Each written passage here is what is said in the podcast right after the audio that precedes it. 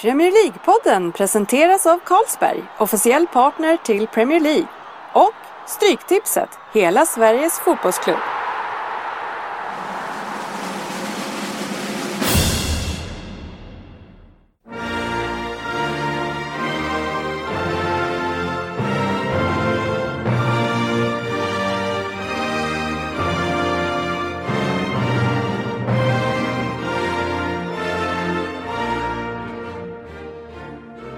Här är Premier League-podden, fansens podcastmagasin om Premier League och den engelska ligan. Här har ni agendan för vårt 31 avsnitt. United-mannen gör entré i studion. Sen har vi Dennis historia. Vi har Vem där? West Ham mot United var vår första fokusmatch. Sen ska vi debattera i veckans debatt. Andra fokusmatchen var Chelsea mot Arsenal. Sen har vi tipsdelen med Söderberg lurar oddset. Vi ska kolla hur det står i tips-SM. Och avslutningsvis så har vi då Stryktipset. Välkomna alla kära lyssnare, mitt namn är Dennis Lin och den här veckan i studion har vi Per Crystal Palace Svensson, vi har Jörgen Lundqvist och för första gången i studion har vi äran att välkomna United-mannen Håkan Fröberg. Tjena! Tjena grabbar, tjena! Så är det så här ni ser ut? Ja. Håkan har vi ju hittills bara haft äran att prata med på telefon några sena kvällar. Jajamän, jajamän. Och nästan alltid så har vi ringt upp när det har gått sådär för ditt kära lag. Jag tror en seger tror jag ni har ringt efter. precis. Och sen nu får du göra debut när ditt lag har vunnit också. Det var ju Fantastiskt, två raka till och med. härligt. Varför, varför tog vi in honom i det här läget? Precis, det är jävligt taskig timing. Jag det- är nöjd. Ja, men det är härligt. Eh, Så kul att ha en United-supporter, för vi saknar ju det i studiogänget. Så det känns jättebra. Jag saknar att ha någon att hacka mycket på.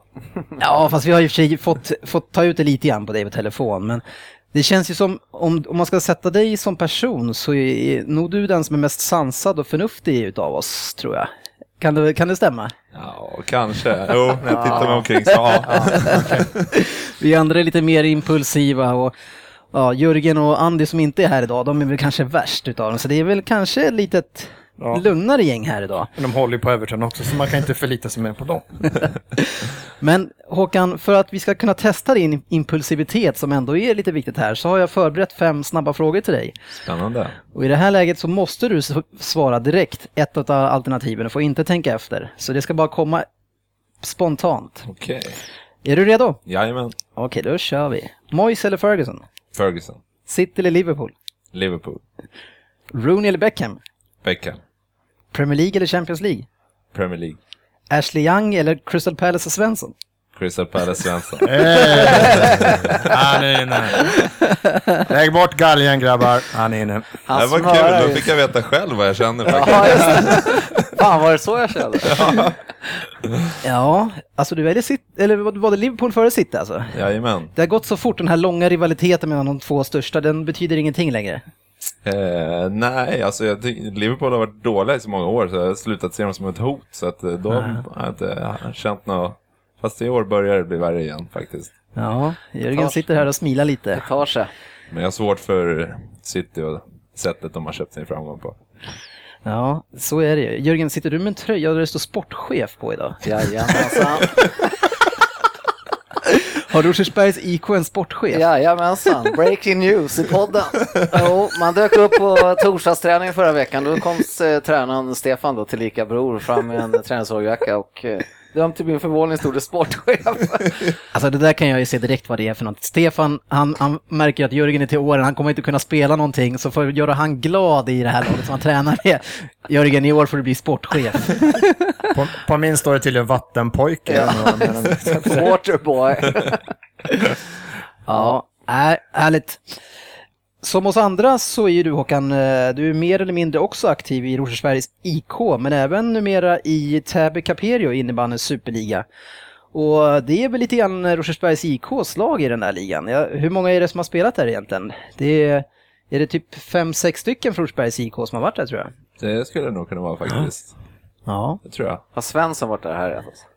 Det sägs att han var där någon sådär. Herregud, hur gick det till? Det var på Råsunda-tiden va?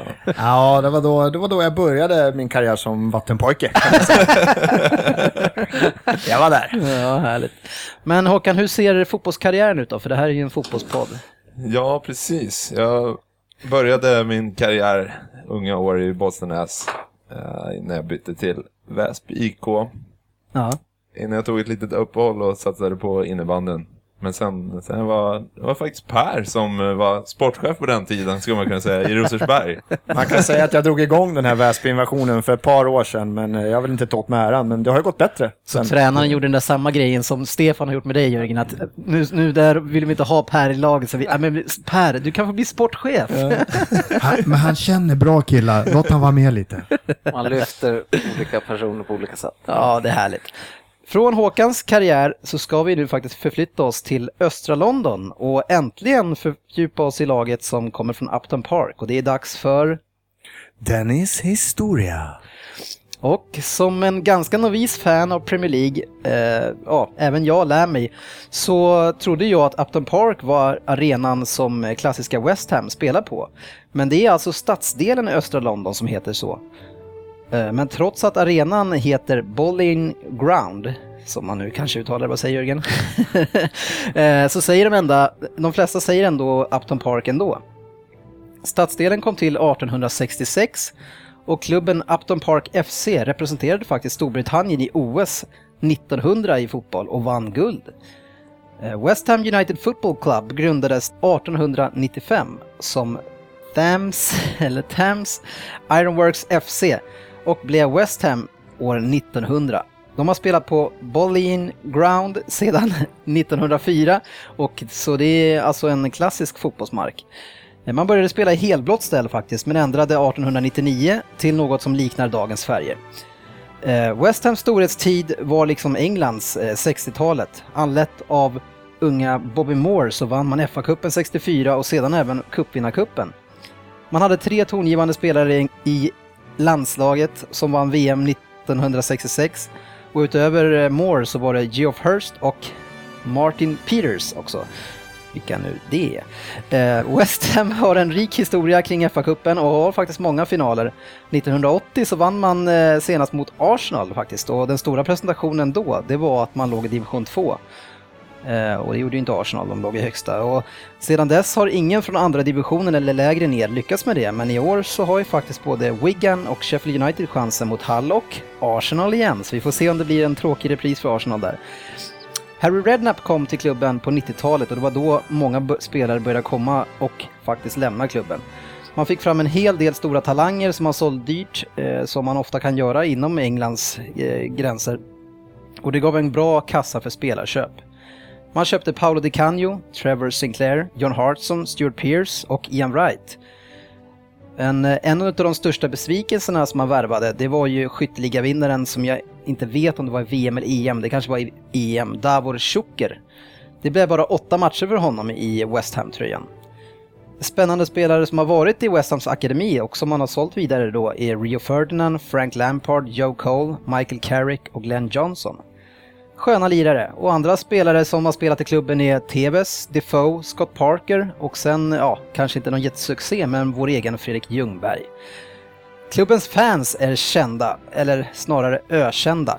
Det var ju de som satte Beckham som en docka i en snara efter han blev utvisad efter förseelse i VM mot Diego Simone 98. Så huliganism och West Ham är starkt sammankopplade och man pratar ofta, mellan, man pratar ofta om rivaliteten mellan West Ham och Millwall. West Hams organiserade fotbollsvåld startade på 60-talet med The Mile End Mob. Och 70 och 80-talet var fotbollsvåldets glansdagar och West Hams fan före krig både mot andra lags fans, mot polisens, men sen så hade man också väldigt mycket interna strider. Så under matcherna så kunde de interna olika grupperingar börja slåss och då mest från distrikten Barking och Dagenham. Ja, det är spännande hur man då ska separera, ska man börja separera liksom de egna fansen från varandra? Uh, The Intercity Firm var en av de första firmorna som började klä sig i vanliga kläder för att undvika polisradarn. Och sen efter det så är det ju väldigt många klädmärken som har blivit huligan, huliganiststämplade. Jag minns till exempel när jag hade på mig en Burberry-skjorta när jag kom till mitt nya jobb och så fick jag frågan utav en kille om jag var huligan. och frågan kom ju i och för sig från en före detta kassör, Black Army, så han hade väl ganska bra koll på det där läget. Eh, Ett annat märke som är väldigt starkt förknippat med fotbollsvåldet är ju Stone Island som är populärt nu också. 2005 släpptes filmen Green Street Hooligans som handlade om eh, en av de här firmorna från West Ham. En väldigt sevärd film som skildrar den här livsstilen från denna typ av fans och hur de går in i, i sina roller som huliganer och ja, den livsstilen de lever. Eftersom det är ganska många topplag i London så har man ju som West Ham eh, hög rivalitet med ganska många lag. Men framförallt kanske med Championship-laget Millwall som, ja, de flesta lagen verkar hata Millwall. Eh, men i det här fallet så är det ju så att de här lagen kom från samma områden förr. Och eh, då var spelarna äv- även rivaler om eh, samma jobb inom industrin. Och sen efter det så har ju det här lyft vidare i en ganska våldsam attityd mellan de här klubbarna. Millwalks firma heter Millwall Bushwackers och de hamnar ju då ofta i omfattande bråk med City Firm. I veckans Vem där? så gömmer sig en spelare som faktiskt startade sin karriär i Millwall, men som har också spelat i West Ham senare i sin karriär. Litet kontroversiellt byte där. Och vem det är ska vi ta reda på alldeles strax.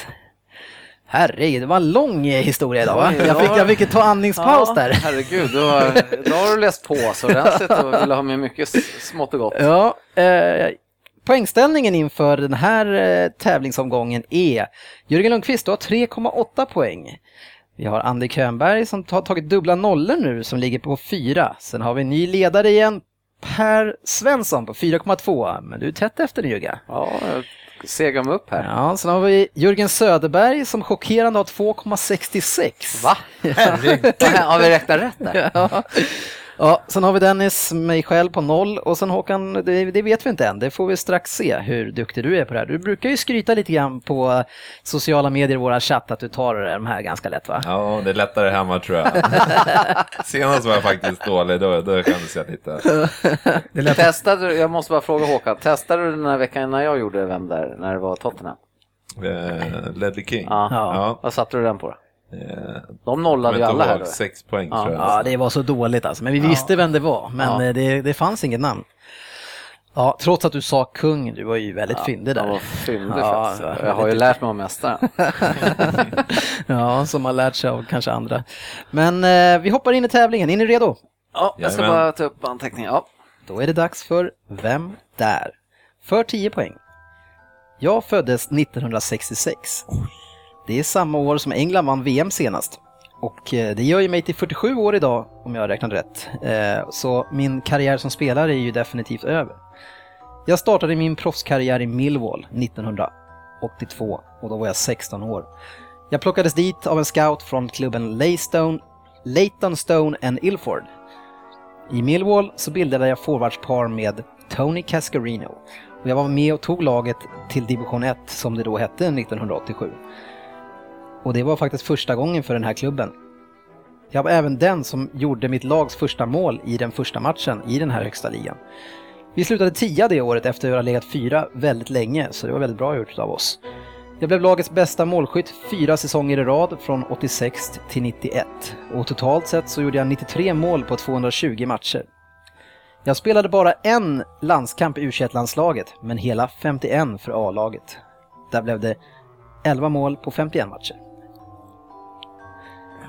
60, 70. Ja, det var för 10 poäng. Hur kändes den? Måste, måste Axel lagt, lagt, lagt av någon gång i mitten på 90-talet kanske? Slutet på 90? Det var... Nej, Ah, Dina dåliga tankar kan Ja. hålla för dig själv Per. Nu går vi in på 8 poäng. han sprider bara oro i gänget. Mina två nästkommande klubbar blev Nottingham Forest och Tottenham Hotspurs. Och det var framförallt i Spurs som jag hade min bästa period då jag satte dit 76 mål på 166 matcher. Faktum är att jag är den nionde meste målskytten i Premier Leagues historia. Ett helt okej facit, eh, men man har ju såklart en fördel när man var med från att det startade. I Tottenham så spelade jag tillsammans med Klinsmann och Ronny Rosenthal.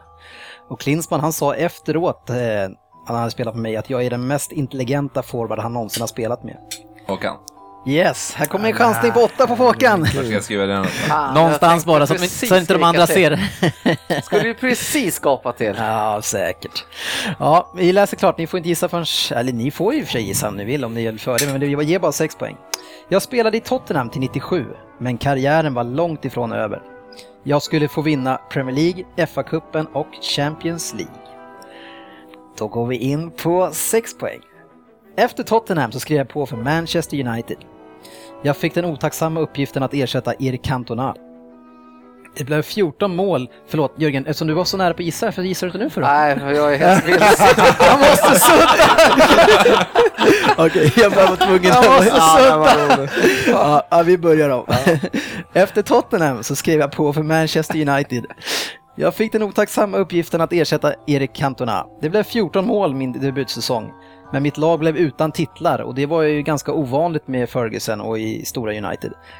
När jag var 33 så fick jag äntligen vinna en stor trofé då vi vann ligan. Då spelade firma Cole och York United så jag fick inte så jättemycket speltid.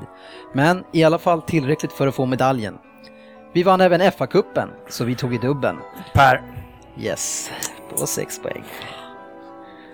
Ja, nej, jag är helt, jag har fan ing... Ja, ja, du, du, får, du får lite ledtrådar till Ja. här, du får ta en fyra i alla fall. Eh, jag kom in från bänken och jag gjorde vårt första mål i den fa Cup-finalen.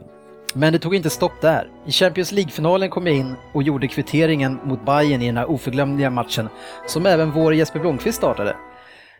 Eh, via mig så lyckades sedan Ole Gunnar Solskär avgöra matchen och så det blev en trippel för oss det året. Det var för sex poäng. Håkan, är du nöjd med din gissning? Jag är supernöjd. Härligt. Fan. För fyra poäng då Jörgen. Ja. Trots min höga ålder så skrev jag år 2000 ett fyraårskontrakt med Tottenham igen. Så om du kan räkna ihop hur gammal han var då från 66 Jörgen så kan du lista ut Han det. kan ju inte räkna. Eh, jag gjorde 26 mål på 80 matcher och karriären den verkade ju aldrig ta slut. För det blev hela tre klubbar till även efter det. Portsmouth, West Ham och sen Colchester United. Eh, Den sista klubben skrev jag på för, för som en 41-åring. Och under den tiden så var jag den äldsta spelaren i hela ligasystemet. Och med West Ham, som jag tog upp till Premier League från Championship, var jag en av väldigt få som har spelat i högsta ligan i England då jag var 40 plus. Gordon Strachan är ju en annan som har lyckats med den bedriften. Jag har även rekordet som den äldste målskytten genom tiderna i högsta ligan. Ja Jörgen, alla andra har svarat. Hur går det för dig? Nej, jag är helt, idag är det tomt. Alltså, Ändå var du så nära potta. Aj, aj, aj. Är hånat. när du Nej, jag borde inte göra det. Jag vet inte. Nej, kör. Nej, vi kör för två Nej, poäng. Helt tomt. Alltså. Ja, den här hittade du nog faktiskt. Mitt första landslagsmål kom 1995 och det var i Umbro Cup mot Sverige faktiskt.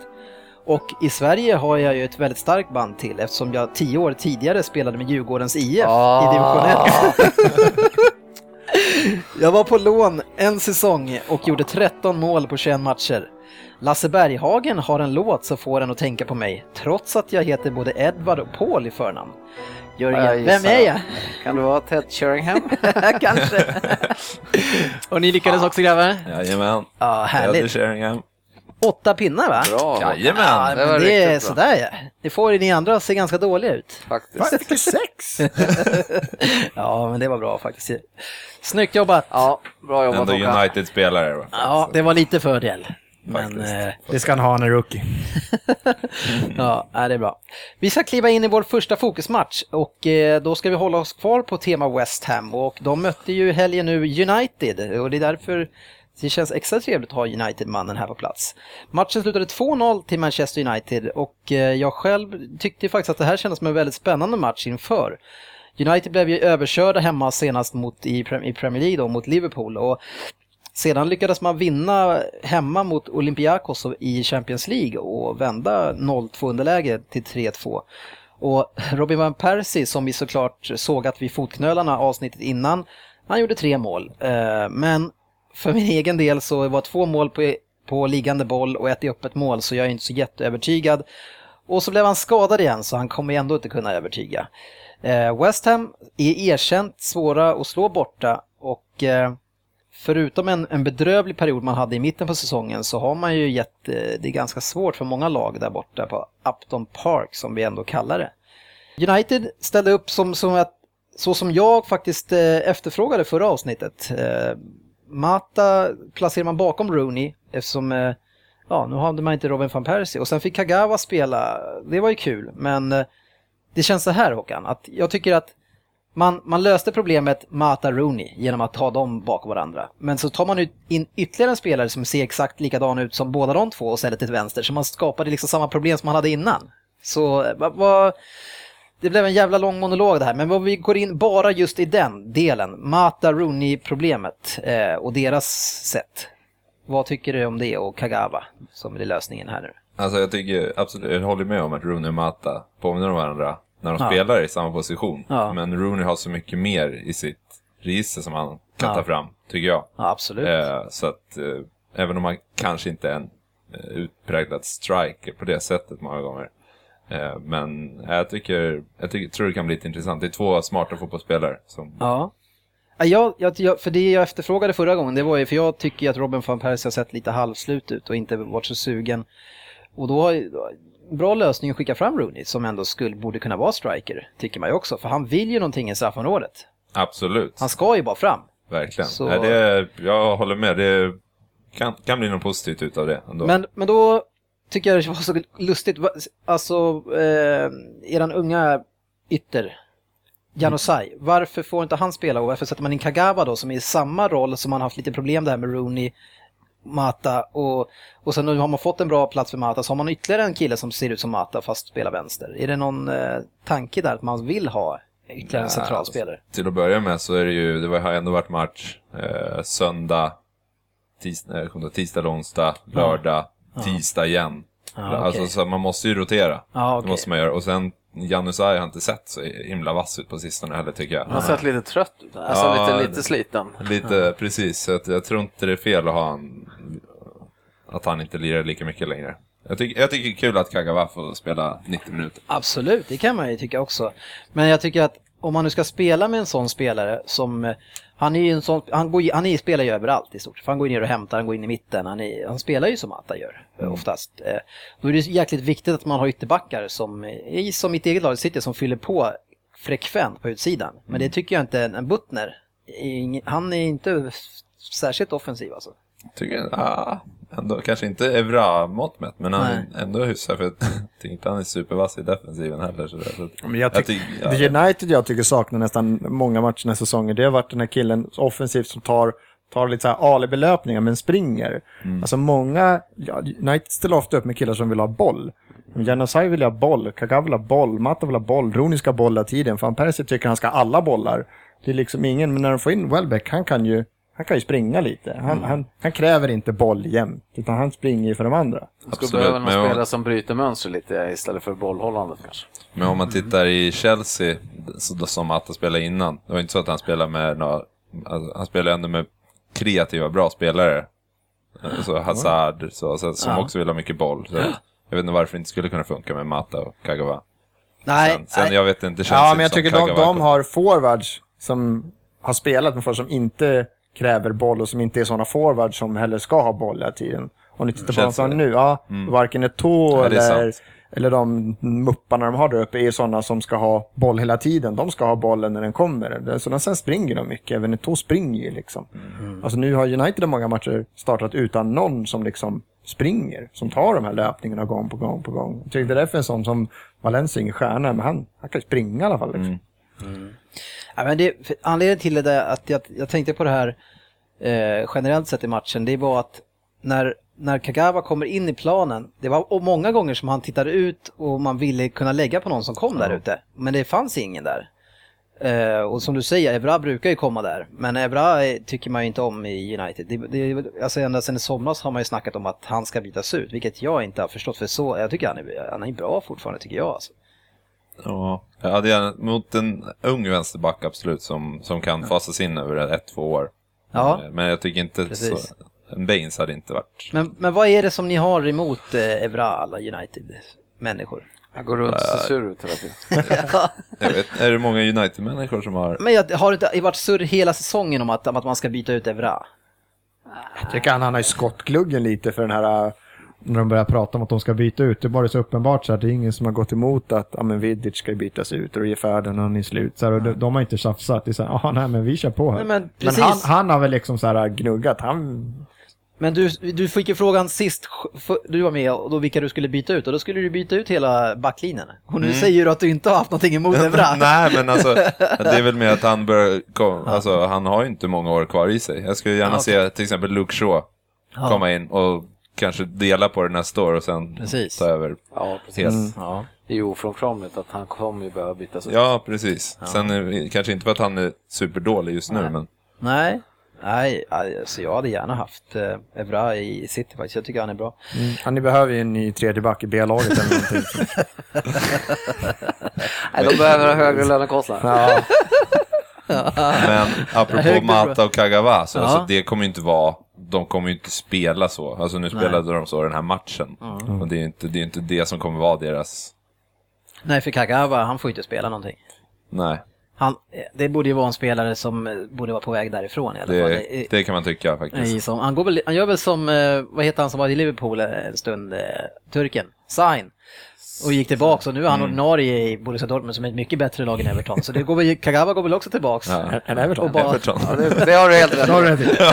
Jag tycker Dortmund har bättre än Everton Men alltså år. jag funderar lite över United. Är det. Varför eh, Chico varför får inte Welbeck lira då när Robbie går sönder? För att jag tror ju att Rooney vill ju spela i den här rollen, gå ner och ha mycket boll som du säger. Han, han gillar ju den tror jag, mer än kanske ha den här utpräglade forwardsrollen. Jag fattar inte varför inte de två, någon av dem får så här riktigt ruggig jävla chans. Att nu kör vi in någon av dem här, för det är inga dåliga spelare tycker jag. Alltså. Nej, verkligen inte. Jag tycker, jag tycker Welbeck saknar ju bara det här sista. Han saknar verkligen det och jag börjar tvivla på om det någonsin kommer komma det här. Du menar stänka dit Ja, liksom, exakt. Alltså sista avgörande grejerna. Han gör mycket bra grejer, men när det väl kommer till kritan så... Alltså jag tror så här. Mata är bättre i sin roll än vad Welbeck kan vara i sin Ja, roll. Så absolut. därför är det viktigare att få in Mata och då flyttar man fram Rooney som kan Ja, göra. Så det, helt klart. Så det, är- det, är- det är så, alltså annars vad fan, man köper en spelare för 400 miljoner, han måste ju liksom spela. Så, ja. Jag tycker vi hoppar in lite grann och kollar på West Ham. Och eh, Andy Carroll är tillbaks, eh, vilket som jag tycker är kul. Hade han varit här så hade han ju sågat sönder honom. Jag tycker han är en bra eh, profil för den här ligan och lite arvtagare kanske till våran gängliga Peter Crouch. Eh, men i West Ham så har de nog den mittback som jag tillsammans med Demichelis tycker är absolut sämst i Premier League och det är James Collins. Jag fattar inte hur den här människan kan få spela om och om igen. Han måste vara, han är ju supergiven och är så stabbig och dålig alltså. Han Det är inget bra lag heller. Han och den här mittfältaren, är han Noble eller? No, Alltså, Nolan. de tycker jag Nolan, är ja. De- Eller Noble har ju varit där ett par Ja, år. Nolan och Collins kommer ju Big Sam aldrig att rubba på. Det, Nej, nej, nej. Det, det, då ska de typ gå på Det är hans kryckor. ja, verkligen. Spelare. Ja. Men, men annars tycker jag det här West Ham, det känns lite grann som eh, Liverpools kyrkogård på något sätt. Man skickar dit dem, man har skickat dit Carroll, man har skickat dit Stuart Downing, man har Joe Joe Cole på bänken liksom. Det är bara skicka dit dem, så plockar vi upp de här West gamla. Ham ringer bara, hörni, har ni någonting ni ska dumpa? Bara, bring him over. Ja. Men eh, in i matchen då, så eh, som många andra lag den här säsongen så försöker ju West Ham ändå sätta press på United och det är ju det som jag, det som jag slogs av ganska mycket från United i första delen i det här, det är att i, när man sätter press på United, man rensar mycket boll alltså. Man skickar bara iväg den ut från sidlinjen och det har man ju inte, alltså tidigare så har man ju ändå försökt spela sig ur situationen. Det, alltså, jag tror inte det var det i slutet av matchen, men väldigt mycket i början, så det var alltså upp med bollen på läktaren. Till och med Carrick och Det är ju bara när Rio Ferdinand spelar som det inte är så. Ja. Det spelas ju i varje situation. Ja, men det gör de flesta lagen nu för tiden, alltså topplagen. Så det, det det reagerar tänkte lite jag grann faktiskt på. inte på, men det kanske var så. Ja.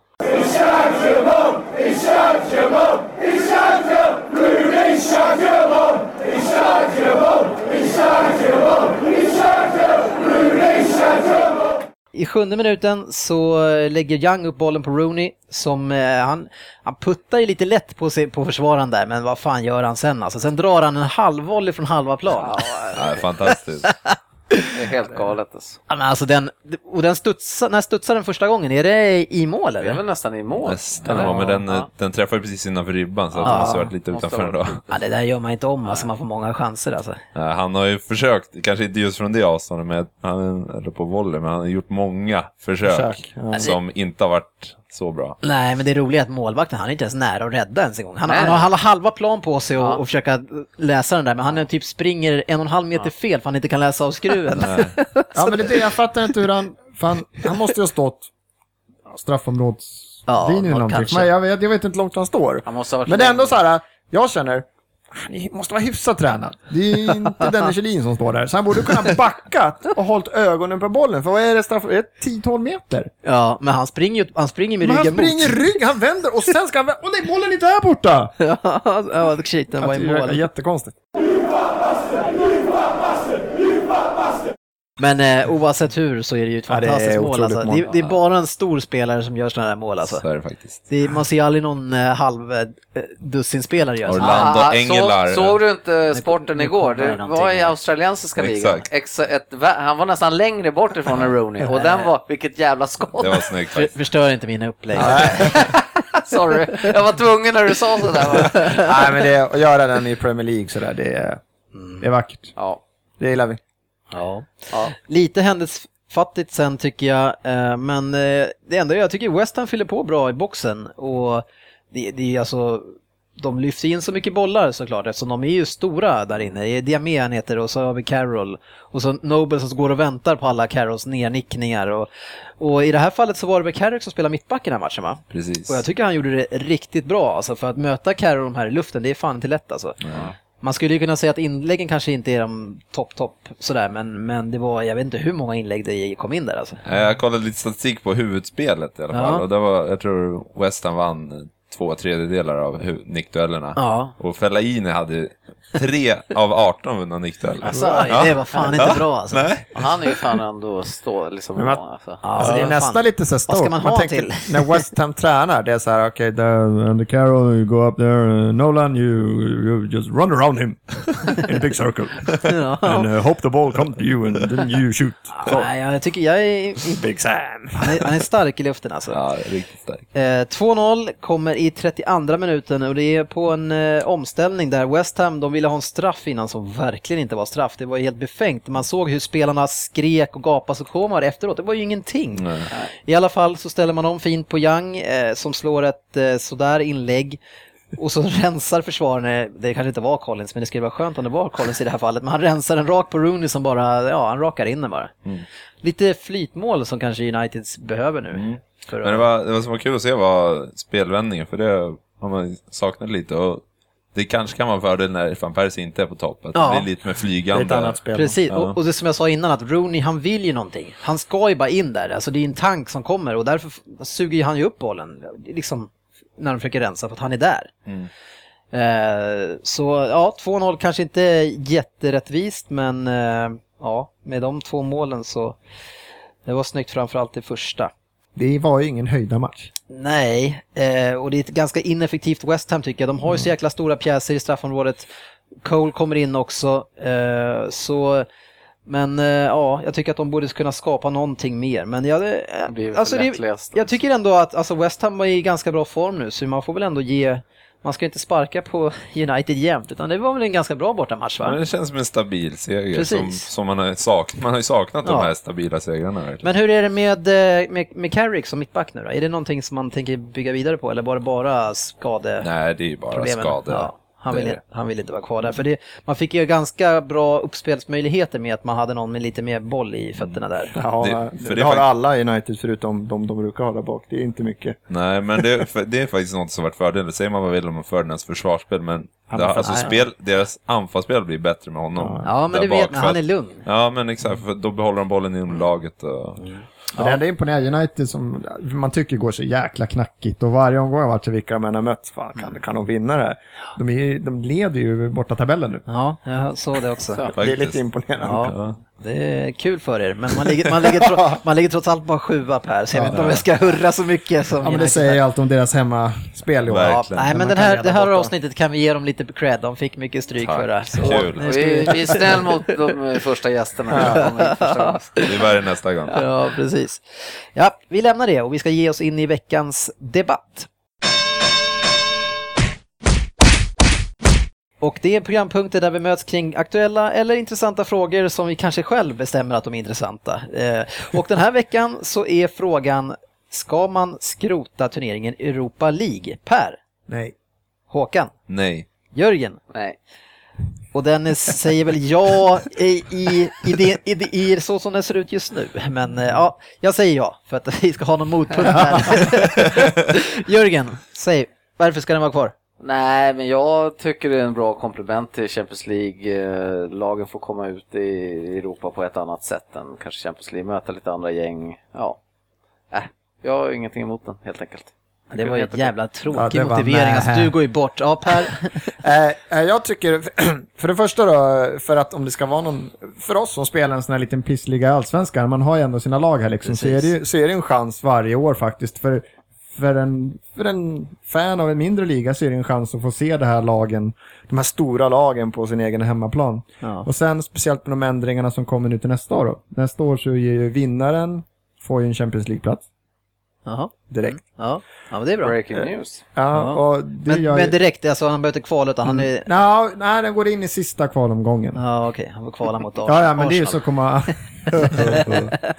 och det är ju en väldigt stor skillnad. Det är ju verkligen den här lagen, det är ju verkligen någonting att spela om helt plötsligt. Ja, Och sen om jag har fattat det rätt så tror jag faktiskt det är så att inga, det hade han tar bort det här med att Champions League-lag liksom åker ur Champions League och helt plötsligt kommer in i Europa. League. Euroleague, Ja. okej. Som också förstör lite kan jag tycka att de här, tänk kämpa åt den här sjunde platsen liksom, eller i Holland där typ det är kval till kval och så möter man och så tar man sig dit och så var första matchen så får de möta. Fast Per, vad var det du sa i början när du sa att det var en, cha- en chans för de här lagen att få möta storlagen? Så nu sa Nej, du emot stor- dig själv. Nej, men storlag från andra Storlagen kommer ju från Champions League och då Nej. får de ju chans att möta dem ju. Ja, det är klart. Men nej, jag tycker du fortfarande det ska, ju vara, det ska ju vara de lag. Jag tycker, lite, jag tycker det är taskigt med lagen och som Arsenal så här, kommer fyra och så tappar de det och då får de hoppa in. Det, det gör ju Europa League ännu sämre. Det är ju lite Ja, förnedrande. Så, så du vill inte att AIK ska få möta Arsenal då, då när de... Ja men det är ju en helt annan historia, du kan inte börja så prata lag individuellt. Som, som Ja, men det var ju precis det du Det gör ju Europa Du League började ju sämre. med det som argument. Ja men det är ju massa storlag med. Ja. Men jag tycker det är ett hån mot dem. Det gör ju turneringen vissa- sämre. Ja. Det finns tillräckligt stora sämre. lag fortfarande. Ja det är de- tillräckligt med stora lag kvar. Håkan, sista nej-sägaren innan jag kommer in och kör över alla. Ja. Eh, jag var faktiskt inne på samma spår som Per där med eh, ja, de, mindre ligorna. Nu, Ja. Just för Premier League-lagen vet jag inte om det Jag vet inte om jag vill se United i Europa League nästa år till exempel. Ja, kämpa, ni kan ni nå dit. ja, eller hur? Jag, hang in there. Ja, vad fan, måste ju vara bättre med Euroleague än ligacupen typ. Ja, men det man skulle göra tycker jag, det är ju att byta, byta datum. Nu har man liksom Champions League, världens matcher. Sen dagen efter, då bara så här, De ska ju spela mot... Porto, Tottenham. Man bara, nej jag kollar inte Och sen på är det. det, känns det som det är så många omgångar i Europa League också. Ja. Eller? Men Inte- alltså gör den mer, mer så att varje match tänker, gäller något hörru, de och sen så tänker byta på familjelivet också, att folk kanske inte kan kolla på fotboll varje vecka om de skulle byta veckorna ligger. Nej, men Men de inte skulle, varje dag, varje vecka ja, men de skulle byta så Champions League är efter Europa Ja, League. Det skulle också bygga upp det lite mer. Okej, nu ska jag kliva in här. Men det roliga är att jag egentligen skrivit ett ja, att det ska vara, eller att det, nej, det ska vara kvar. Men jag tycker det kan inte vara kvar som det är nu. Och, och ni är med lite grann på det här resonemanget som jag är, fast inte riktigt lika smart som jag är. Självklart. Eh, Europa League är ju den lilla mannens turnering och, och som ni pratar om, den måste ju finnas där. Och om vi ser till IFK Göteborg till exempel som har vunnit Uefa-cupen och jag vet inte om de vann cupen, men i alla fall man känner ju ändå en stor stolthet att ha vunnit en turnering även om det är andra klassens turnering. Men hela formatet på den här jävla turneringen måste göras om. Alltså, de får skrota gruppspelet som är idag. Ta bort alla de här jättematcherna, i alla fall för, eller jättemånga matcherna, i alla fall för de etablerade storlagen. För att de, om de får jättemånga matcher mot alla de här lagen i B-ligorna, alltså de tycker det är så tråkigt och det ger ingenting, i, alltså he, egna fansen, de skiter i det här också, man bara vattnar ut. Eh, och man får svårt att hålla kvalitet, man måste ha jättestora trupper för att klara av sin egen liga. Så en lösning skulle kunna vara så att alla B-ligor, ja, men de kanske får ha ett gruppspel så kan de leka en egen sandlåda i tag. Och sen så kommer de här st större barnen då och, och kommer att leka sen när de har kommit upp en bit. Och de har ändå fått ut lite grann utav det där. Eh, för det är för mycket matcher och för mycket ointressanta matcher. Och det jag skulle kunna tänka mig är att om man nu kör ett gruppspel för de mindre lagen, om man nu vill ha det, eller så skiter man i det också, så kör man direktutslagning på en gång. Och då är varje omgång betyder någonting och det blir spännande hela vägen upp. Eh, eller så utvecklar man Champions League och man, man, man skrotar Champions League. För seriöst, Champions League, alltså mästarnas liga, men man kan ju komma fyra i en liga och vara med i Champions League. Hur fan gick det till? Kunde man komma fyra i Mästarkuppen när den var på den tiden och, och få vara med i Mästarkuppen? Nej, mästarna mötte varandra. Liksom, bara det är helt sjukt. Men om man skrotar Champions League, för den är ju inte Champions League längre, och så gör man en liga för alla de här och så har man längst ner så är det väldigt mycket kvalgrejer för alla mindre ligor. Så man kvalar man sig uppåt, uppåt, uppåt och till slut så får man vara chansen att vara med i den turneringen som ändå är den enda som folk bryr sig om. För att det är egentligen, det är ju som hockey-VM i, liksom i, i alltså det är som hockey-VM att vem fan bryr sig om hockey-VM innan det blir semifinal och final? Ingen. Och sen så vann man, ja man vann. Och det är samma sak lite grann med Europa League tror jag, för alla storklubbar i alla fall. Det är, ja man bryr sig kanske när det börjar bli de sista matcherna och då är det intressant. Så, ja. Men Champions League är ju bara byta namn på för det ska ju kora världens bästa lag egentligen. Så det är väl det det är. Det är ett namnbyte då kanske. Ja, Det är kanske. ju en fantastisk turnering att Ja, kolla på. Alltså, Absolut, men vad, vad tror ni om att, att man vill ju, alltså det där är ju B-turneringen som oavsett. Det är ingen riktig ära Varför inte bara göra allting till en enda stor Europacup och sen kan man ändra format i den kanske? Det skulle inte gå. Det skulle Nähä. inte funka till alla lag. Anledningen till att det är två och alltid varit två, det är för att fler lag ska få chansen att spela. Du kan inte ha ett topp åtta i varje ska spela i en turnering. Ja men de får börja där nere så är det brrrr, ja de, får, de som ska gå ta hela vägen och kanske kvala Snickrar ner. ihop ett spelschema Ja, liksom, Fast, Nej, fast de, de vill väl då. även ge småklubbarna en chans att tjäna pengar då. Att Porto ska komma på besök. Och det är det. Platini de här har gjort. De har försökt att göra om rankingsystem och allting som ska vara. De ska ha en chans att kanske få den här sista kvalmatchen till Kanske inte blir jätterysning när Islandsmästarna möter Malmö eller någonting. Nej, Liksom. Då är okej. det 3000 på läktaren. Men apropå, när vi är inne på Europacupen här, det som är intressant nästa, Jaha. om jag har förstått det rätt, så att det är till nästa år som Financial Fair Play börjar gälla på riktigt i Europaligorna, i Europacuperna. Så att det är nästa år som de här, I Europa League eller? nej, i Champions League och i Okej. Europa League. Hur ska de göra? Alltså, Så det de, ska bli väldigt spännande att se hur de, hur de gör med Ja, de får PSG, Manchester City och andra lag till nästa år. Ja. Fick flika ja men, men låt han, vi kommer snart in på hans match. Han ska få ha det där tillfället. Ja, jag har lite bråttom så jag ska gå snart. här. Med det sagt Men du, så... det, får jag bara säga någonting? Det där ska bli, som du säger, det ska bli otroligt Jättespännande. intressant. För det där kommer de att gå runt på något sätt. Ja, Ja, men inte fan kommer de sparka ut City City och de där. Nej, fan vadå? De Det, minus sex? vi måste ju få ta in sponsorer. Det är väl inga problem med det. Fy fan. Det där garvet. Ja, usch. Ja, nu ska vi gå till kvällens höjdpunkt, absolut, alla gånger. Stryktipset på denna. Nej. Nej, okej. Och det är vår andra fokusmatch som var Chelsea mot Arsenal och som slutade 6-0. 6-0 slutade den. Och det var inga skandinaviska domare där. Nej, inga skandinaviska. Eh, däremot så hade vi en skandinav på bänken och det var Källström som satt där hela matchen. Eh, och det jag kan tycka är konstigt om man börjar nu innan den här eh, slakten satte igång och som jag tänkte på det är att man startar med bara en defensiv mittfältare och Arteta han är ju inte den eh, liksom rappaste och bästa starkaste defensivt. Han är den där som, han springer lite grann som en division 6-domare i mitten runt cirkeln där och hänger där omkring. Så eh, igen så tycker jag att det, det känns som att det var en väldigt naiv uppställning av Wenger och ja, det, fick, det tog inte lång tid innan man fick svar på det. Ja, herregud, vilken Nej. brakstart. ja. kan man väl lugnt säga va? Vad är det, två identiska mål inom sex minuter där Chelsea snor bollen, ställer om snabbt och pang pang så sitter två kassar i mål och det är Schürrle och Eto'o som stänker in fina skott alltså. Ja, äh, usch. Ja, det är tydliga svagheter i Arsenals Alltså, Wenger, Wenger har ju gått försvars. ut. Ja, men Wenger, här gick ju faktiskt, han, han har inte gjort det alla gånger. Nu gick han faktiskt ut och så här, det, det här, det här var ju bara en ren jävla miss av mig liksom. Och det man hade hoppats var ju att se den här Chamberlain som man såg mot Bayern München borta. Som sagt kom rätt in i matchen. Han han var bra åt båda håll. Nu är det han som tappar boll hela tiden. Det Jag är lite Arteta också på ena målet va? Som blev av med den Ja, men, lätt. men alltså Chamberlain, fa- Chamberlains första 45, det var ju som de sa någon på skämt så här att de, eh, Chelsea-spelarna var de som var mest nöjda att domaren gjorde fel, för de ville att Chamberlain skulle vara kvar.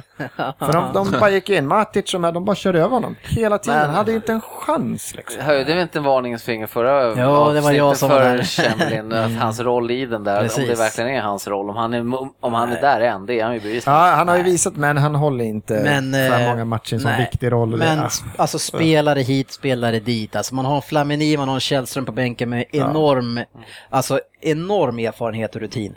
Man har en tränare som gör sin tusende, tusende jäkla match i Arsenal. Han har tidigare åkt på stryk mot Liverpool borta, stordäng och det hände exakt samma sak i början på matchen. Man åkte på stordäng mot City, man spelade naivt i båda de matcherna med hög backlinje och man liksom flyttade fram folk, hade ingen täckning bakåt alls.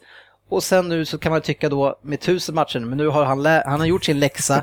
Han möter det starkaste laget i hela serien på snabba omställningar, till och med kanske starkare då än, än Liverpool. Nej. och ändå så har han den här dåliga inställningen och taktiska... Nej, Dåliga inställningar, där kan man inte, alltså det första som hände, det var inte som han sa så här, okej, de första fem minuterna så är det bra om vi inte tappar bollen, för de är ganska bra. Det som händer är ju, de första två målen är ju individuellt slarv, och då är det ju skitsamma vad det är. Herregud, vad som här, helst. nu, nu, nu låter det exakt som Liverpool-matchen. Det, det är samma, du säger exakt samma sak som du sa då. Men det är individuellt slarv, vad kan du säga när han vänder upp, tappar bollen på mittcirkeln? Det är, Ja, vad ska men, du få det som? Nej, men det är alltså Ja, individuell men då slarv. får han börja med, då får han ju börja med andra gubbar då i sådana Men han fall. får Ja, ju med vara- defensiv Ja, taktik. ju det- börja. ja, en defensivare Alltså, taktik, då skulle det- Då det- ska han ju det var- bort med eh, Chamberlain och in med Källström eller kanske Flamini då. Kanske Ja, Flamini, det här det, läget. Flamini skulle jag startat den här matchen. Ja, Ja, men för det man kan göra som tränare i det läget, det är det, man vet ju att sitt, alltså Chelsea vill ju bara att Arsenal ska spela som de gjorde. Flytta fram jättemycket folk och så nyper vi den och sen drar vi bara. Och så möter man de alltså, riktigt långsamma backar, alltså, i alla fall mittparet där, och liksom, då har inte de en chans. Så varför kan man inte vara mer försiktig i sin approach och inte kanske trycka på för jävla mycket? Spela lite försiktigt, ha två sittande mittfältare som inte drar fram, utan man... Men tyst fall nu. första kvarten. Ja men liksom. precis, som, som ligger där så tappar man boll, ja men då har man bra täckning, då är man sex mot det här, då kan de inte ställa om. Och kanske tvinga Chelsea att få bli förande i den här matchen istället då. Ge, alltså ge inte dem matchen exakt så som de vill spela den. Och så, som man gjorde även mot Liverpool, det var exakt så Liverpool ville att man skulle spela matchen. Så jag tycker att det är bedrövligt taktiskt ledarskap när man inte kan se hur den här matchen skulle alltså, gestalta sig. Alltså. Ja, jag håller fortfarande med. För de här två första målen som är det andra målet, då har man spelare på rätt sida. Andra målet så har vi, vi har ju fyra man, eller fem man till och med på rätt sida. Det första målet tycker jag, det är, det är så jävla dåligt, slarvigt att tappa boll i det läget. För han har, han har, vi har den under kontroll. Och sen ligger vi alldeles för högt med våran backlinje. Det är, finns inte många backlinjer som hänger med när Chelsea stänger om, så det kan jag hålla med om. Men andra, då, då har vi folk på rätt sida och sen är det en straff. Ja, men vad då? det hade blivit 6-0 även om det inte hade varit någon straff liksom. Så det, det, det de hade, de hade, Det hade blivit totalt... 6-0 om de inte hade fått en straff och fått en kille utvisad. Du bara... Ja, det tror jag Ja. absolut. Det, det var sån enorm klasskillnad i, i hur man har dispos- disponerat laget och hur det såg ut. Det var ju slakt efter 6-7 minuter står det 2-0. Ja, och då har vi innan. Hade Alltså vi... straff sen. Ja, liksom. men jag är Arsenal-forward. Ha- Hade vi haft en bättre forward än Giroud, som har ett läge efter typ två minuter. Nej. Hade han träffat den bollen ordentligt så hade det varit Men, 1-0 men, men, men hade lyssna det nu Per, Men om West Ham backar hem mot Chelsea och får 0-0. Varför kan inte Wenger ha en taktik som är mer smart? Det var- Det är det det. ledarskapet Ja, som är Det problemet. var det Ja, jag ja. skulle vilja säga också. Vi snackar om hög backlinje, snackar vi om här, att han säger. Ja. De måste ändå snacka om det innan då och säga så här, Ja, grabbar, vi går in och fan. spelar med hög backlinje. Det är där, man, det är där jag ifrågasätter hans ledars, ledarskap i sådana Ja, fall, precis. om det är så, tycker jag. Ja, men det är ju så här, Om de har säger försnack- om det är så. Ja, jag tror inte de satt och sa så här, okej nu möter vi Chelsea. Jo, men de har En del, med en del killar säger att de är bra de på omställningarna, torskarna. men jag, jag tycker inte det. Tror du så- Wenger har suttit och sagt så? Men Per, ja, men per, de har ju spelat Jag så här. tror inte de kommer de har ställa om på oss. 17-3 i de här tre toppmatcherna. De måste ju ha en, en taktik och, och säga så här att jag tycker att vi spelar med en hög backlinje och, och pressar upp mot de här. De, någonting är ju fel, eller hur? Ja. Ja, någonting gick jävligt Ja. fel. Men, Men jag, är det jag, inte så att man har en hög backlinje när man förlorar bollen? Alltså det är ju också en skillnad. jag tänkte säga, när tappade de bollen? Här Det- var det, alltså, det är inte som att Mertesacker, Korselny bara, okej, de är snabba omställningar, så vi, vi får stanna kvar på egen mittplan halva. nej, men här är de ju inne, nej, men de är ju inte en hög backlinje Nej. de två första Ja, målen. Men grejen är så här, det, det är inte det jag tycker är det stora, största problemet. Problemet är att man skulle ha haft två sittande mittfältare som inte går för mycket fram i början, utan man säkrar upp. Så får man en bolltapp där framme, ja men då är vi samlade där och kan hjälpa eh, era ganska Ja, långsamma det jag tycker jag har Arsenals problem, för vi, har, vi är ju, det har jag ju sagt förr, vi är ju, nu har vi kommit trea, fyra par år och vi är alltid, vi är ju sämst av de här lagen i inbördesmötena. Och topp fem så är vi sämst nästan, det är något år vi kanske har varit, inte varit, men annars har vi varit sämst sen den här äh, säsongen när de gick obesegrade. Det är inte många vi har slagit annars, annars är vi sämst från det här. Så det är svårt att hacka eftersom vi är också, tror jag, typ det enda laget som efter United nu som går till Champions League varje år. Och det är ju så viktigt. Ja. Men det är lite så här, man vill, det ju, vin- man vill ju vinna. Ja. Och det är så här, har han det som krävs en Gär för att liksom ta, ha en taktik och rå på de här topplagen? Nej. Och det man är, det är fortfarande, jag är sjukt bitter över eh, är att jag ka- kanske de kanske inte var en jättebra värvning då, om jag kör en pudel. Jag börjar känna nu, jag måste köra en det pudel. där vänder du inte Men, på. men det är bitter är ju januarifönstret är stort, för att det är helt tydligt klart att pengar fanns. Ja, ja. Pengar fanns och eh, han hade spelare han kunde ta in, men han valde att inte göra det. Han har gett sig en- på fel med- spelare då? Med en eller två spelare till där så tror jag att vi hade kunnat varit med. Men nu är det ju uppenbart att nu är det, vi har inte, vi är inte det. Vi kommer att ha City före oss, vi kommer att ha Chelsea före oss. Och om Liverpool inte får någon skada så kanske de också kan komma Jo, det är redan klart att det ni blir fyra som bäst. Men Då Ja. blir det ju tv-puckscener på Emirates igen ju för att de kom fyra. det Ja, men vet det, vi. ja, men det ska, Då blir det ju så här, vi är världsmästare så bara nästa år då jävlar kör vi. Men det var det här men så man visste i är ju den höstas. platsen. Det kom ju en formsvacka till Ja, slut. det. Det är ju så, det gör ju det men varje så år. viktig är ju den platsen, så det är ju en, det är ju en halv seger att komma. Superviktigt. Men det är ju någon, det är någon visst. spöke över Visst är det så. Men någonstans, någon gång måste du leda Det ett steg till. Ja, det är det jag menar. Det måste ju hända någonting. Och nu är det för många där varit så här, "Ja, bara de gör så här nu, nu värvar någon kille och så händer det ju inte. Nej, jag, jag- tycker varför, alltså, men jag tycker att det som Arsenal har gjort annorlunda det här och det är att man har spelat snålt en hel del matcher. Varför kan man inte göra det mot de bästa lagen i ligan? Man åker på däng med 16-3 borta mot de här. Varför kan man inte, alltså mot Tottenham, man backar hem hela jävla matchen. Visserligen hade man ett mål kanske att gå på, men man, man har åtta pers som står utanför backli, Ja, just, just de här tre matcherna, Liverpool, eh, Chelsea-matchen och Ja. City-matchen är sådana, men så har man fortfarande spelat där. De ställde ju upp med Chamberlain i den här rollen borta mot Bayern München. Och det, det funkar ju, så att han, han har ju fått det att funka. Han kan, vi kan inte sitta så här och säga den här taktiken är helt puckad. Men har man fått den att funka mot Bayern München borta så Ja, fast- kan jag ju tycka att den borde ha en chans. Fast Bayern hade ju ett hade resultat att gå på där, så det var lite annorlunda match faktiskt. Man hade Ja. kunnat skicka in 12 Blindjocke kanske. Men, eh, men nu är det ju så här, Wenger han har ju slutat gå på presskonferenser, han ställer in de här. Han har inte signat någon kontrakt. Börjar man kunna lägga ihop ett och två nu att, det, att han eh, är på väg därifrån kanske? Jag tycker det är väldigt svårt att, för han skrev ju på ganska sent sista kontraktet också tror jag. Men det jag tycker också är konstiga signaler, det är så här att ja, men han väntar för det har med Champions League-platsen och hur mycket pengar han får att röra sig med. Men han, alla säger ju hela liksom, ledningen, han har pengar men han vill inte handla. Så jag, jag fattar inte. Tror du att det bara är åt ena hållet det där eller? Att det bara är han som Ja, jag, jag vet faktiskt inte. avvaktar eller? Nej, Man skulle ju Jag vilja har- vara där inne Ja, och vet, höra vad- för det, det, nu, det kommer ju var, det har ju kommit de sista åren, varje så kommer så här att nu, nu börjar Arsenal titta på en långsiktig, för de måste ju kolla, börja kolla på någon lösning. Liksom Moyes kanske? Moyes blir med det snart ja. Och det måste Nej, du jag, väl göra. Jag men- säger fanns... Jag vill Wenger, Jag har vill haft Wenger all, så kommer jag han all jag på. respekt för Wenger har jag haft mycket länge nu, men nu, jag är så trött på honom nu. Bitter gammal gubbe nu. Nu bara, he's out Ja, jag tycker det är liksom. tråkigt, man har ju haft ju ett bra läge det här året. Man är där uppe, man, man hör på när han pratar, de leder ligan och, och, då säger han att ni kan inte räkna ut oss än.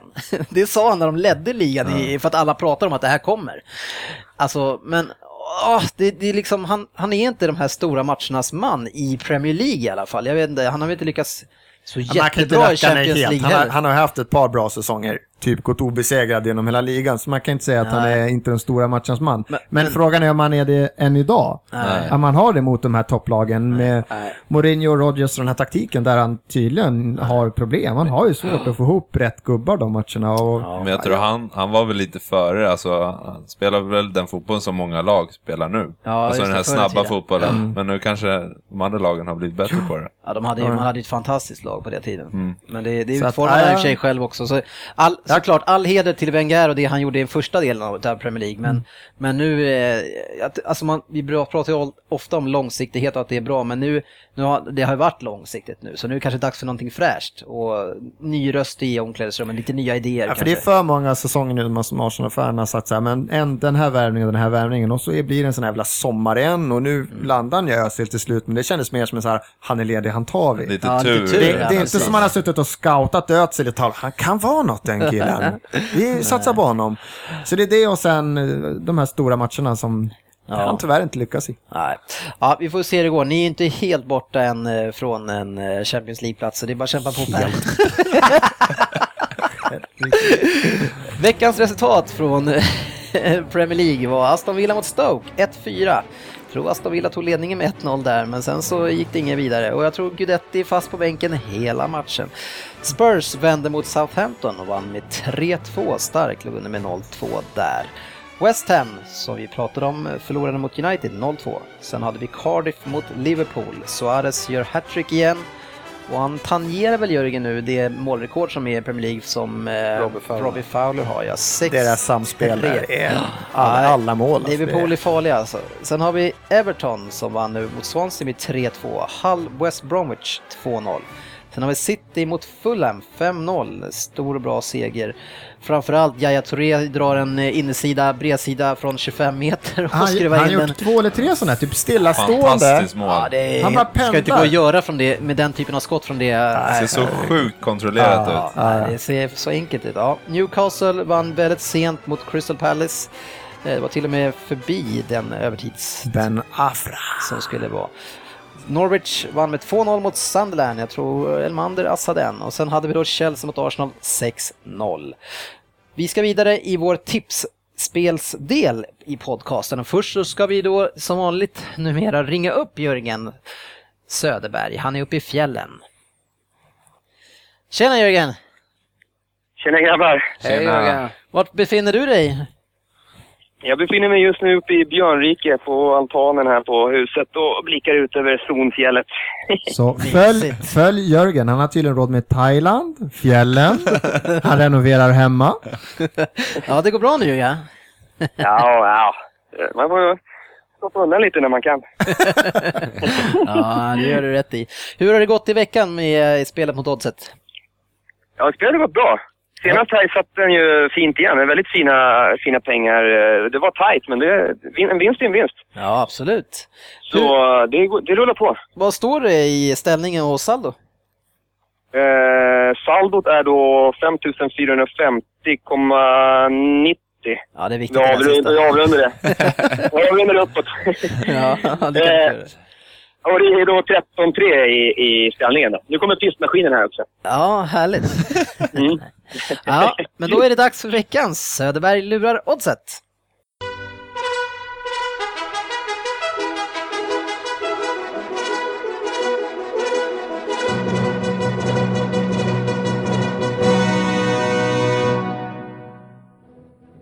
Jajamän, jag fortsätter självklart på det självslagna, eller inslagna temat eh, eh, väst, eh, ishockey. Ja, Och idag är det då Västerås mot Malmö i kvalserien.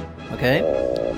Nu är det då eh, egentligen eh, eh, det här spelet är grundat mest på... Jag letade efter ett odds eh, som var speldugligt och det fanns vissa odds som jag inte vågade röra, eh, som var för låga. Ja. Jag tänkte jag måste hitta ett hyfsat... Det var, det var det, så jag satsade inte 10% av min spelkassa den här gången. Nej. Eh, utan det blir 7% av min spelkassa på Västerås hemma mot Malmö i, i, ishockeyn. Ja. Till två gånger pengarna. Hur mycket pengar är 7% nu då? Har du räknat ut det? Ja, det kan jag säga att det är då... vad Fan var det? 500... eh, 400, 370 kronor. Ja, 4, 5, 5 Precis. 370. Såklart. Ja, men då så Jörgen, då håller vi tummarna. Så får du ha det så trevligt. Då håller vi tummarna så får du ha det så trevligt uppe i fjällen. Ja, tack så mycket och vi hörs grabbar. Ja, Ha det bra. Hej då. Okej, ja, vi håller tummarna för Jörgen och som vanligt eh, får jag påminna er om att det här spelet är förmodligen slut när ni lyssnar så följ oss på Twitter, där heter vi PL-podden eller så på facebook.com slash Premier League-podden så missar ni inte Jörgens spel. Det går ju minst sagt ganska bra för grabben. Fantastiskt. Man säga. Imponerande. Ja, vi ska in i Stryktipset och eh, Tips-SM är inne i sista veckan här nu och i den här podden så ska det nu avgöras vem som är den bästa tipparen av oss. Och eh, ställningen inför den här sista omgången är, och då har jag räknat bort allas sämsta omgång. Dennis, jag själv, har 31 poäng. Andy som inte är här har 32, Jörgen Söderberg som vi pratade med precis, han har 33. Sen har vi Per också på 33, lika med tipskungen Per. Det känns bra, det ja. känns bra. Sen har vi Jörgen Lundqvist som chockar med 37 poäng och leder. Hur gick Oj, det här oj. till? Ja, Snyggt. sen har vi vår outsider Håkan Fröberg, du har 35 poäng, riktigt bra också. Ja, men det är trevligt. Då är det lite knackigt. Och så har vi Fredrik Löfberg, vår Tottenham-korrespondent, han har 36. Så det är, ja, rookiesarna är uppe i toppen och sen så är det Topp där. Ja, men jag har ändå formtoppad. gammal är äldst i toppen alltså. Gammal är äldst, man smyger upp, började lite försiktigt där men sen så tuffar man på. Jag tog en 12 sist här, så att nu är Och det sen 13. ska jag ge en passning till uh, Oddset-kungen där att uh, det, det är ju fotboll som vi pratar om här och kan förhoppningsvis. Ja, nej, det viktigaste för mig bara är att ta- minst två poäng mer än Per, så jag inte kommer efter Per. Det, jag vet inte om jag kan leva med den förlusten, men eh, å andra sidan efter 0-6 och om vi slår er i helgen så kanske du kommer behöva det där. Yeah, yeah. Nej, in i våran veckas rad med podcasten och eh, som vanligt så får fyra stycken, eh, ja, som vanligt får vi val, välja varsin spik. Det blir fyra spikar. Och vi andra får inte ändra dem, däremot får vi gärna kommentera dem. Och eh, då regeln är som vanligt att vi får inte välja någon tydlig favorit om det finns så. Ja, till exempel Chelsea mot Crystal Palace, den är off limits. Så Håkan, Oj, plocka ut den första. oj, oj. oj. Jag väljer eh, match med fem, Swansea Norwich, ett spikkryss. Aha. Kröss! Jajamän. Notera, det där är Dennis reaktion på allt alla säger. Åh, ja, ja, det hade ju inte jag. Nej, precis. Jag hade ett kryss två. Jag var så jävla inne på att han skulle säga etta, så jag tänkte säga, jag bara, inte den här lite favorit? Ja, det där var spännande. Jag var lite tagen på Norwich- sängen där när jag inte fick ta Chelsea där. Norwich var ju, är ju, har ju mer att spela för, så kanske. Ja. Per? Oj, jag, jag, jag har lite dålig koll på det här med hur, hur favoritmässigt, men eh, jag skulle vilja ha ett till singelkryss. Ja, men då är det nog ingen favorit Nej. som du behöver oroa dig för i alla Men fall. eh, match fyra. ja, du har rätt. Stoke Hull. Stoke Hull. Nej, Stoke är ju asheta. Stoke går bra. Hull går bra. Det blir kryss. Ja, ja. 2-2. Okej. Mycket mål. Kan ni spela på den? Ja, Jag ja. är med på det. Tipskungen eh, Lundqvist, vad säger du då? Tipskungen vill spika match nummer 10, Ipswich hemma mot Nottingham. Fan, det hade jag inte kryss. ja, jag kör match tre. Eh, på gränsen till för stor favorit, men nu var ni era jävla singelkryss som jag brukade gilla. Southampton etta mot Newcastle. It's in the bank. Yes. Då går vi Ja, nerifrån och är upp, så har vi Sheffield Wednesday mot Watford. Och Sheffield Wednesday sprattlade till ganska länge där, men det känns som att de är av kurs och då tror man att Watford ska vinna och då vinner väl Sheffield Wednesday kanske ändå. bara, bara för att man är där. Så, Jag spikar Wednesday faktiskt. ja, jag hade spikat Är Watford. Ranieri Oj. tillbaka från avstängningen nu eller? Han har blivit en tongivande spelare där va? Var han Jag har en avstängd? helgardering Ja. där faktiskt. Ja, vad säger du Per? Ja, ett kryss. Ja, men då är det en hel gardering för att vi är sjukt oense. Match 12, Queens Park Rangers mot Blackpool. Och är det någon annan som har någonting annat än etta där? Nej, Nej. ettan. Nej. Ja. Sen har vi match 11, Millwall mot Blackburn. Den tycker jag är tuff. Jag har etta kryss 2 där. Samma här. Där har jag en rolig spik tvåa. Okej. Ja. Jag brukar gilla Ja, att spela vi- emot Millwall vi hemma, för de är ofta överstreckade tycker jag. Vi brukar skratta åt det, den var lite rolig faktiskt. Millwall Bushwacks, eller vad heter de? Bush... Nej, jag ser inte hur Millwall ska kunna slå Blackburn. kryss 2 då? Då Ja, jag är med på ett kryss 2, absolut. kan jag Jag tror, det. Jag, jag tror Millwall sprattlar, men kryss två då. Yes. Fan, där gick jag in och körde. Millwall kommer sprattla. Eh, sen går vi upp till match 9, det är Mill- Brighton mot Middlesbrough. Och det kände jag som var ett skönt singelkryss. Okej, jag har en etta där. 1-2. Ja, etta. Middlesbrough eh, stör ganska många lag och Brighton har ju, ja, Brighton, Brighton är bra. etta kryss kan jag köpa också. Om vi har 1-2 råd. då? Vill du inte ta med tvåan om du ändå tycker de sprattlar? Ja, du säger att de sprattlar Jag sprattlar som ett kryss. Vill du, inte, ha med- du behöver inte fråga honom lov. Jag tycker 1-2 om vi ska chansa på någonting där. Bra, 1-2. Nej, vänta lugn och fin. Du har alltid dragit in den här segern. Jag har en etta. Du har en etta, den ja, är klar. Vi... Ettan är klar. Ja. ja. Men sen ett kryss eller två, du, vad fan, du, fan ska vi chansa kan vi väl ändå Etta kryss och jag sa det är kryss, det är ingen två med här. Etta kryss. Etta kryss, bra. bra försök. Så gick det, ja det var fint. Ja, jag ska spika. Bolton mot Wigan, här har jag en rolig 1-2. Jag har en spik 2 Bolton har ju det kört, slagit en del av de här lagen som man har trott att de ska eh, förlora mot nu. Så Känns som en sån här krysslag den här veckan. Är det inte helgardering då, då om det är väldigt öppet? Många garderingar har vi använt nu då? Det Vi väldigt- har väldigt en helgardering och två halv har vi använt. Ja. Nej, Jag, jag menar, Bolton kan ju vinna, Wigan är ju ett bra lag bevisligen. Ja, Alltså allt kan ju hända känns det Det är en svår match. känns inte som en 1-2. eller? Ett kryss två då. Ja, fan okej. Ja, Ja, då har vi kört helgardering. 2-2 nu alltså. Då har vi en kvar av varje. Match 7, Birmingham mot Bournemouth och där hade jag kryss 2. Veckans bergetta. Vi är helt Birmingham olika. är så iskalla. Vad säger ni andra? Jag har en helgardering på den. Ja, Per? Ja, men får jag motivera? För nu, alla tror ju att Bournemouth, Bournemouth gick ju vann förra veckan va? Ja, men vunnit ganska många matcher Ja, nu på senare tid. och nu, nu kommer ju, det, det där är en sån där lag, så nu kommer ju dippen liksom. Det här kommer ju, här är Alltså, jag, chans. Championship är ju så här, man kan inte, näst, det är näst på så att du knappt med någon match kan titta på. Hur gick det förra matchen? För det verkar ju liksom... Men det kommer ju en dipp för Bournemouth, säger jag. Ja, nej, men vad säger ni andra? Jag, Jag har spikat. Per, vad hade du? Inga, ja, men jag sitter och tänker det, gardering, om vi inte har någon gardering kvar på det. Det Nej, är ändå precis. ett par matcher kvar här uppe. Ja, Får man en men det är spiketta ju- där? Jag, ty- jag tycker det är trevligt Nej. att gardera mycket i Championship. Ja, det tycker jag också. Ja.